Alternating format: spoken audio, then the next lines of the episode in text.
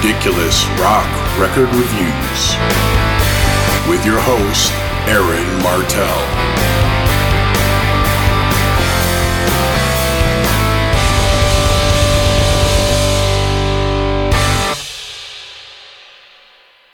Hello there. I'm Aaron Martell, and welcome to Ridiculous Rock Record Reviews, a podcast where I talk about and review a rock album of my choice. Today I'm flying solo, no co pilots, but if you're listening and you're interested in coming on the show to review an album with me, I'm always on the lookout for co pilots to host the podcast with me. There are a few ways to get in touch with me, which I'll go over at the end of the show. So, in this episode, I'm going to talk about Billy Joel's 1977 album, The Stranger. Like I've said over and over on this podcast, my parents shaped my early appreciation of music. They were both popular music fans and they bought records to listen to and they played them around the house all the time. As I record this, it's Mother's Day weekend 2020, and I remember my mother playing this album quite a bit around the house. This was one of her go to albums in the late 70s. And once I got to know those songs, I started to hear them on the radio too because this record blew up Billy Joel and he was getting serious airplay. It's got a lot of hits. I liken Billy Joel to Elton John because they were both piano guys, and Elton was already one of my favorites from when I was super young. I mean, we're talking like preschool. And then mom bought 52nd Street when that came out, and that album just cemented it for me. I was a Billy Joel fan for life. But it all started with mom and The Stranger. So here are some basic facts about this record, as only Wikipedia can provide them. The Stranger is the fifth studio album by American singer songwriter Billy Joel, released on September 29, 1977, on Columbia Records. It was produced by Phil Ramone and was recorded from July to August 1977 at A&R Recording Incorporated, New York City, New York. It reached number two on the U.S. Billboard 200 chart and is certified diamond by the RIAA. And here is the musician's lineup card. We have Billy Joel on vocals, acoustic piano, keyboards, synthesizers, and Fender Rhodes. Richie Cannata on organ, tenor saxophone, soprano saxophone, clarinet, flute, and tuba. Dominic Cortese on accordion. Richard Tee on organ, Hiram Bullock on electric guitar, Steve Khan on 6 and 12 string electric guitars, acoustic rhythm guitar, and high string guitar. Hugh McCracken on acoustic guitar. Steve Burgh on acoustic and electric guitar. Doug Stegmeyer on bass guitar. Liberty DeVito on drums. Ralph McDonald on percussion. Phil Woods on alto saxophone, Patrick Williams on orchestration, and Patti Austin, Lani Groves, Gwen Guthrie, and Phoebe Snow on backing vocals. Additionally, all songs were written by Billy Joel. Okay, let's move on to a track by track analysis of this album. We open the proceedings with Moving Out, Anthony's song Sonny, move out to the country. I've been working too hard to give you a heart attack. You wanna know by now? Who needs a house out in Hackensack? Is that all you get for your money? And it seems such a waste of time. If that's what it's all about, Mama, if that's moving up, then I. First of all, I love the production. The instruments are crisply separated, and the overall sound is bright and perfect for a pop rock tune. Billy's piano is percussive and drives his tune with Doug Stegmeyer's descending bass line, aped by one of the guitars as the other guitar follows along with Billy. Liberty DeVito's drums are steady and hold down the rhythm. I dig Billy's ascending piano line that transitions to the chorus, and Richie Cannata's saxophone parts are singable and memorable. The chorus itself slows the tempo and adds a bit of drama to the song, with the cymbal hits punctuating Billy's phrases. Now, I've always loved Billy Joel's voice, but unlike, say, a Mick Jagger or an Elton John, who are both great vocalists as well, Billy's tone is clear and you can understand the words he's singing. And like Elton, Billy has a way with melody. He knows precisely where to place an accent or a hook that'll snag your ears and never let them go until the song is over. The lyrics tell the stories of immigrants on Long Island and how they break their backs working blue collar jobs for a living, like Anthony himself is a grocery store clerk, and yet they dream of moving up in financial and social class. Billy takes a perspective that to reject your working class roots means you reject a part of yourself and it's not worth it in the long run. I dig the vocal affectations he uses. Heart attack, and the wordless woohoo, uh huh, mm hmm, right between the chorus and the verses. The car sounds that usher in the outro were made by Doug Stegmeyer's 1960 Corvette.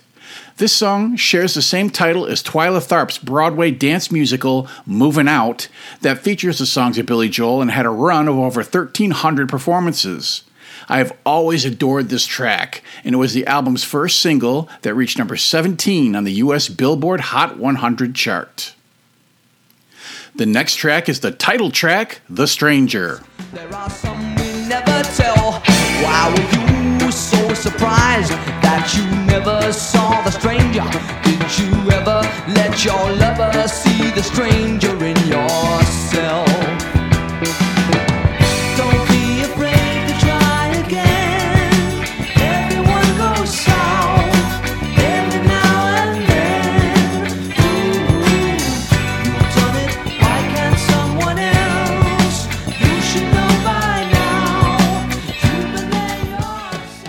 It begins with that somber piano and bass and whistled melody that gives the intro an old timey film noirish type of atmosphere. Billy whistled it to Phil Ramone, and Billy originally wanted it to be played by a wind instrument, but Ramone convinced him to whistle it on the record. Then it shifts into a moody rocker that emphasizes a prominent guitar lick and burbling bass underneath, with some cool jingling percussion. Billy tries to put a mysterious tone into the vocals, and on the chorus, his voice is doubled an octave lower, and that helps sell the spookiness of the lyrics. Speaking of lyrics, Billy sings about how people have their public selves or a certain way they present themselves to others, even loved ones or in relationships. But deep down, they have their secret selves, these darker desires and personas that they keep hidden, and if they are allowed to emerge, their friends and family wouldn't recognize them. I don't even know who you are. Billy says these different selves aren't necessarily evil, and that they could even be that person's true self that they hide away from the world. The track is bookended by a reprise of the whistling intro, and I'm on board with this one too. This was a single overseas and charted in France, Australia, New Zealand, and reached number two in Japan. The following track is Just the Way You Are. I don't want clever conversation. Never want to work that hard. Mhm. I just want someone that I can talk to. I want you just the way you are.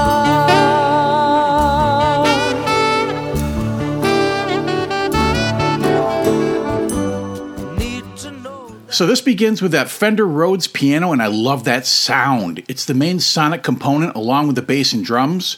There's also acoustic guitar strumming provided by Hugh McCracken, rest in peace, and Steve Burgh, and then of course the alto sax from Phil Woods, adding a jazzy flair to the tune. Phil Woods, rest in peace, was a renowned jazz musician who took some shit from snooty jazz purists who criticized his appearing on a rock record, but he'd already done work for Steely Dan and Paul Simon, so fuck that. The backing vocals and keyboards are very similar to the 10cc song I'm Not in Love. Trust me, once you hear it, it'll never leave your brain. In truth, this comes across a little syrupy in adult contemporary, and sometimes adult contemporary can be boring as cardboard, but to get it across, you need a good melody, and this track has it, which Billy claimed came to him in a dream, and the chorus was inspired by the Frankie Valli and the Four Seasons song Ragdoll. The lyrics were inspired by Billy's first wife and then manager, Elizabeth Weber, and they basically spell out a declaration of love and that he loves her for who she is and she doesn't need to change anything about herself to make him happy.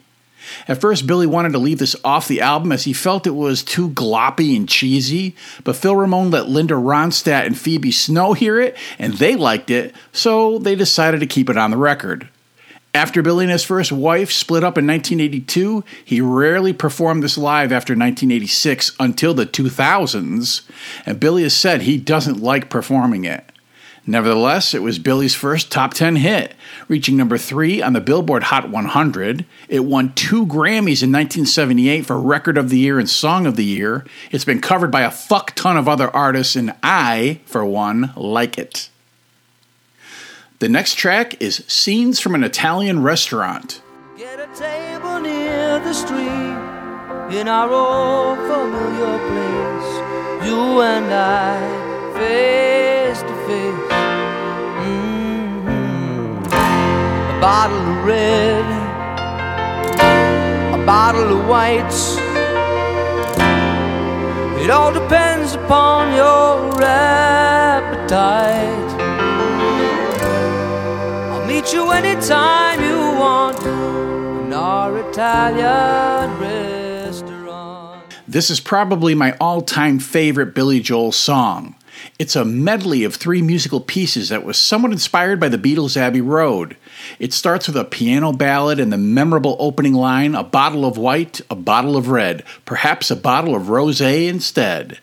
There's accordion in the background as Billy describes meeting an old friend at their favorite Italian restaurant, which he said was inspired by the Fontana di Trevi, located across from Carnegie Hall, and they begin to catch up with each other. The music builds slowly, acoustic guitar, bass, and drums come in, and the music sort of meanders along while a cool tenor saxophone solo by Richie Cannata and a string section transitions the track into the next section, where the tempo increases and Billy's piano plays staccato as he sings about how his life has been. Things are okay, got a good job, the family's fine. It moves into a Dixieland jazz inspired section, complete with tuba, clarinet, and trombone, as Billy begins to reminisce with a friend about the old days, hanging out at the village green, engineer boots, leather jackets, and tight blue jeans, you know, high school days. Then the piano goes faster, and Billy plays a short solo that transitions the track to the section he called The Ballad of Brenda and Eddie. The king and queen of the prom, who got married after high school, tried to start a life together but struggled to make ends meet, started a fight when the money got tight, and ended up divorcing, hoping to reclaim some of their lost youth, but as Billy sings, you can never go back there again. Billy concludes that he doesn't know exactly what happened to Brenda and Eddie, but he figures they both found a way to get by. The lyrics tell the story backed by tight rock and roll featuring Billy's piano right up front in the mix with more excellent saxophone. Then a crashing transitional fill with swelling strings dramatically take us right back to the beginning with the piano and accordion. Billy saying goodbye to his friend and that they can meet at the restaurant anytime you want. We get one more grandiose section with the sax and strings swelling, and the track finally ramps down and closes. This track is a sweeping epic that feels very cinematic, and I'm always sad when it finally ends. I get so caught up in it. It's Billy's longest rock song at 7 minutes 36 seconds, and though it never was a single, it's a massive fan favorite and is played at nearly every Billy Joel concert. I cannot describe how much I love this track and the nostalgic emotions it stirs up in me. So let's flip the imaginary record over and drop the imaginary needle on Vienna. So ahead of yourself that you forgot what you need. Though you could see when you're wrong, you know you can't always see when you're right. You're right. You got your passion, you got your pride. But don't you know that only fools are satisfied? Dream on, but don't imagine they'll all come true. Ooh, when will you realize Vienna waits for you? Musically, this is on the slower side. It kind of glides along as Billy tried to give it a sort of European sound and style. The piano intro has a classical vibe to it, and the track has strings that swell at the end of each measure, and I'm not sure if the strings are real or a synthesizer. And there's an accordion solo that adds to the European theme. Again, Billy delivers with a melody. It's catchy even though it's pretty laid back. The lyrics were inspired when Billy traveled to Vienna, Austria to visit his father who was living there, and he saw an old woman sweeping on the city streets, and he pitied her for doing this menial labor, but Billy's father told him that the task was giving her a sense of worth by doing a service that helped everyone. Billy sings about a young person who's ambitious and has big dreams, but is a workaholic, rushing around trying to make those dreams happen. Billy says, Slow down, you'll burn yourself out. Take some time to enjoy what life has to offer. What you want will still be there for you. This is one of Billy's best loved deep cuts and gets a lot of play at his shows. It's a great track. The following track is Only the Good Die Young. Might as well be the one. Well, they showed you a statue, told you to pray. They built you a temple and locked you away. Ah, but they never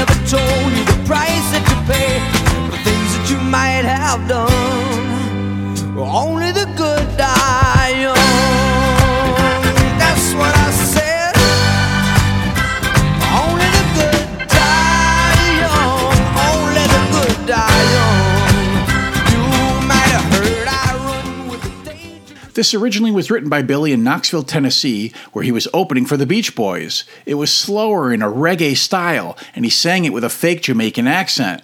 Liberty DeVito made fun of him for singing like that, and Phil Ramone suggested to speed it up and put a shuffle beat on it, and then it kind of came together.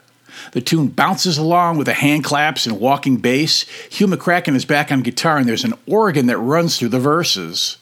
The horns add color, and we get another sax solo that's short but effective.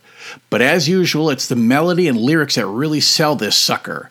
Billy's hot for a good Catholic girl, and he tries to convince her to let him bone her. I mean, after all, they say there's a heaven for those who will wait. Some say it's better, but I say it ain't. I'd rather laugh with the sinners than cry with the saints. The sinners are much more fun. The Virginia in the song is Virginia Callahan, a girl Billy had a crush on in high school. It's a perfect name, Virginia. He saw her looking at him while he played in his high school band, The Echoes, and that hooked him on becoming a professional musician. This song actually generated controversy for being anti Catholic, but Billy said no, it's pro lust. Who doesn't like this song? It's catchier than the clap, and was the album's third single that reached number 24 on the Billboard Hot 100. The next track is She's Always a Woman. She can lead you to love. She can take you or leave you. She can ask for the truth, but she'll never believe. And she'll take what you give her as long as it's free. Yeah, she steals like a thief, but she's always a woman to me. Oh, she takes care of herself. She can wait if she wants. It's a gentle sounding ballad with a simple song structure, musically based on Billy's piano arpeggios, acoustic guitar, and slowly walking bass, with a flute melody played on the second section that functions more as a bridge than a chorus and keeps the vibe on the lighter side. Billy envisioned this as a Gordon Lightfoot style song that Lightfoot would be able to sing.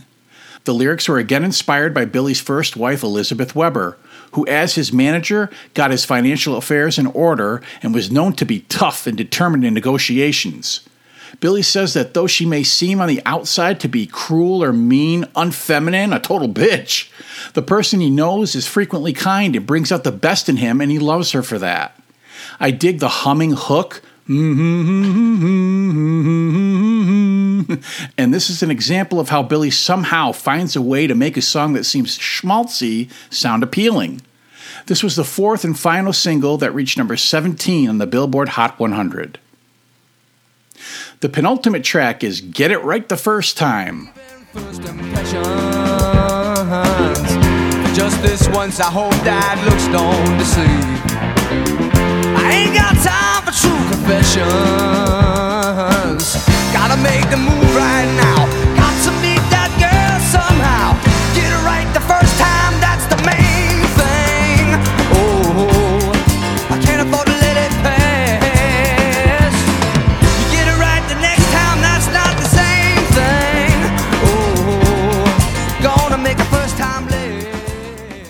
Liberty DeVito's syncopated beat has a Latin swing to it, and it's buoyed by the la la la la la vocal hook on the end of each chorus with added percussion, including cowbell, and the flute returns to double the melody.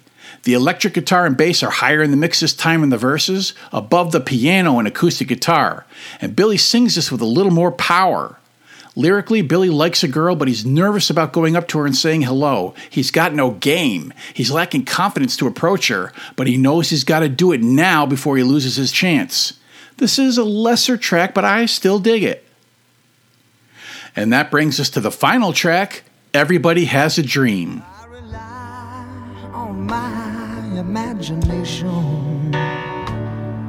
And I dream of an imaginary time.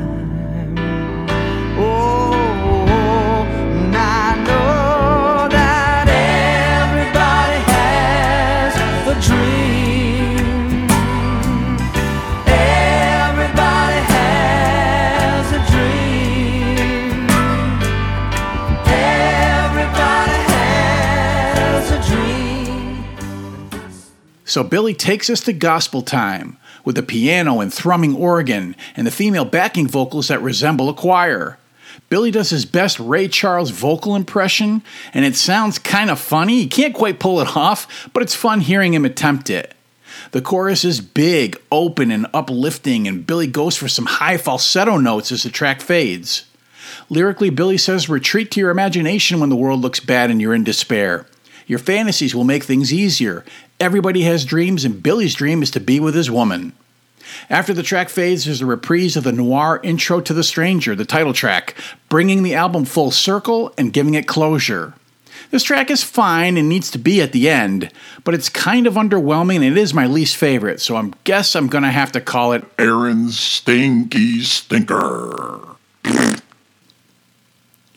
Now, if the track by track is finished, I'll give my final thoughts and album ratings.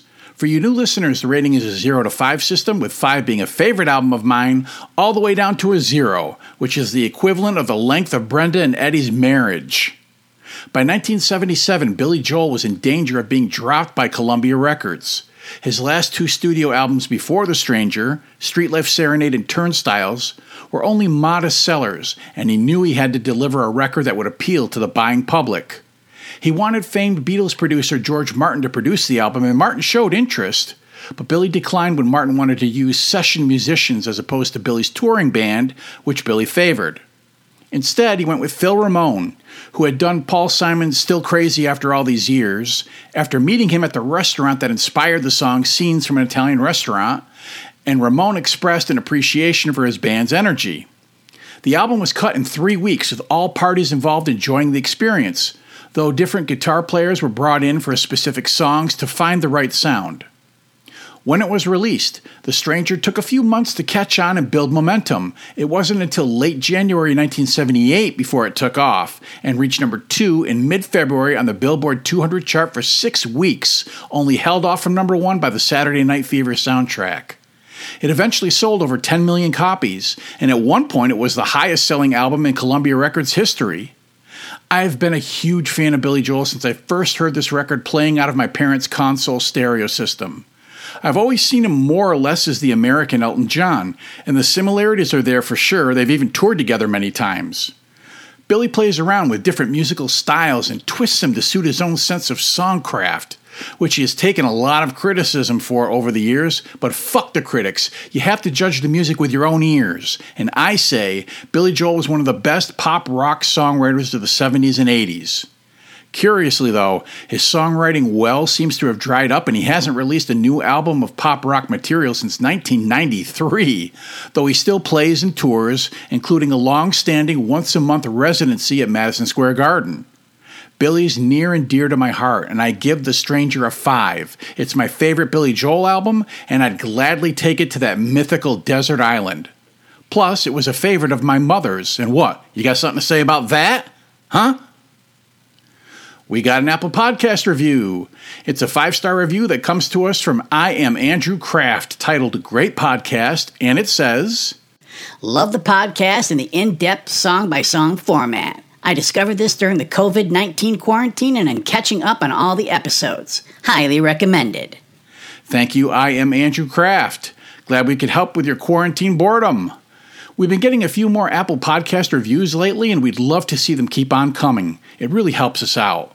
And as always, thank you to all of our listeners, and rock on. And that's going to do it for this episode.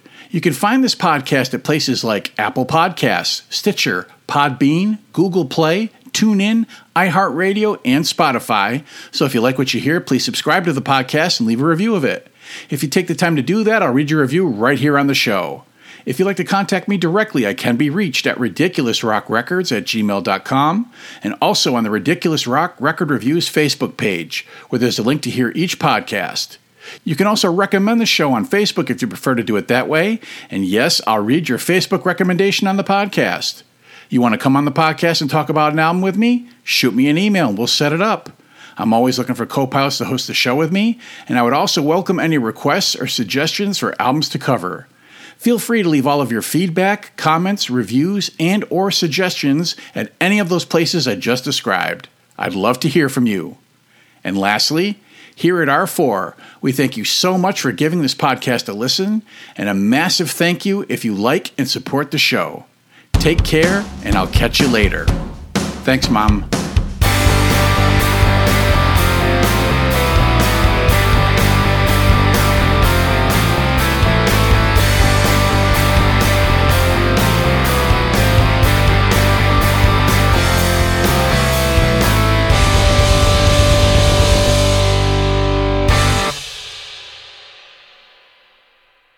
Next track is scenes from a town. Scenes from.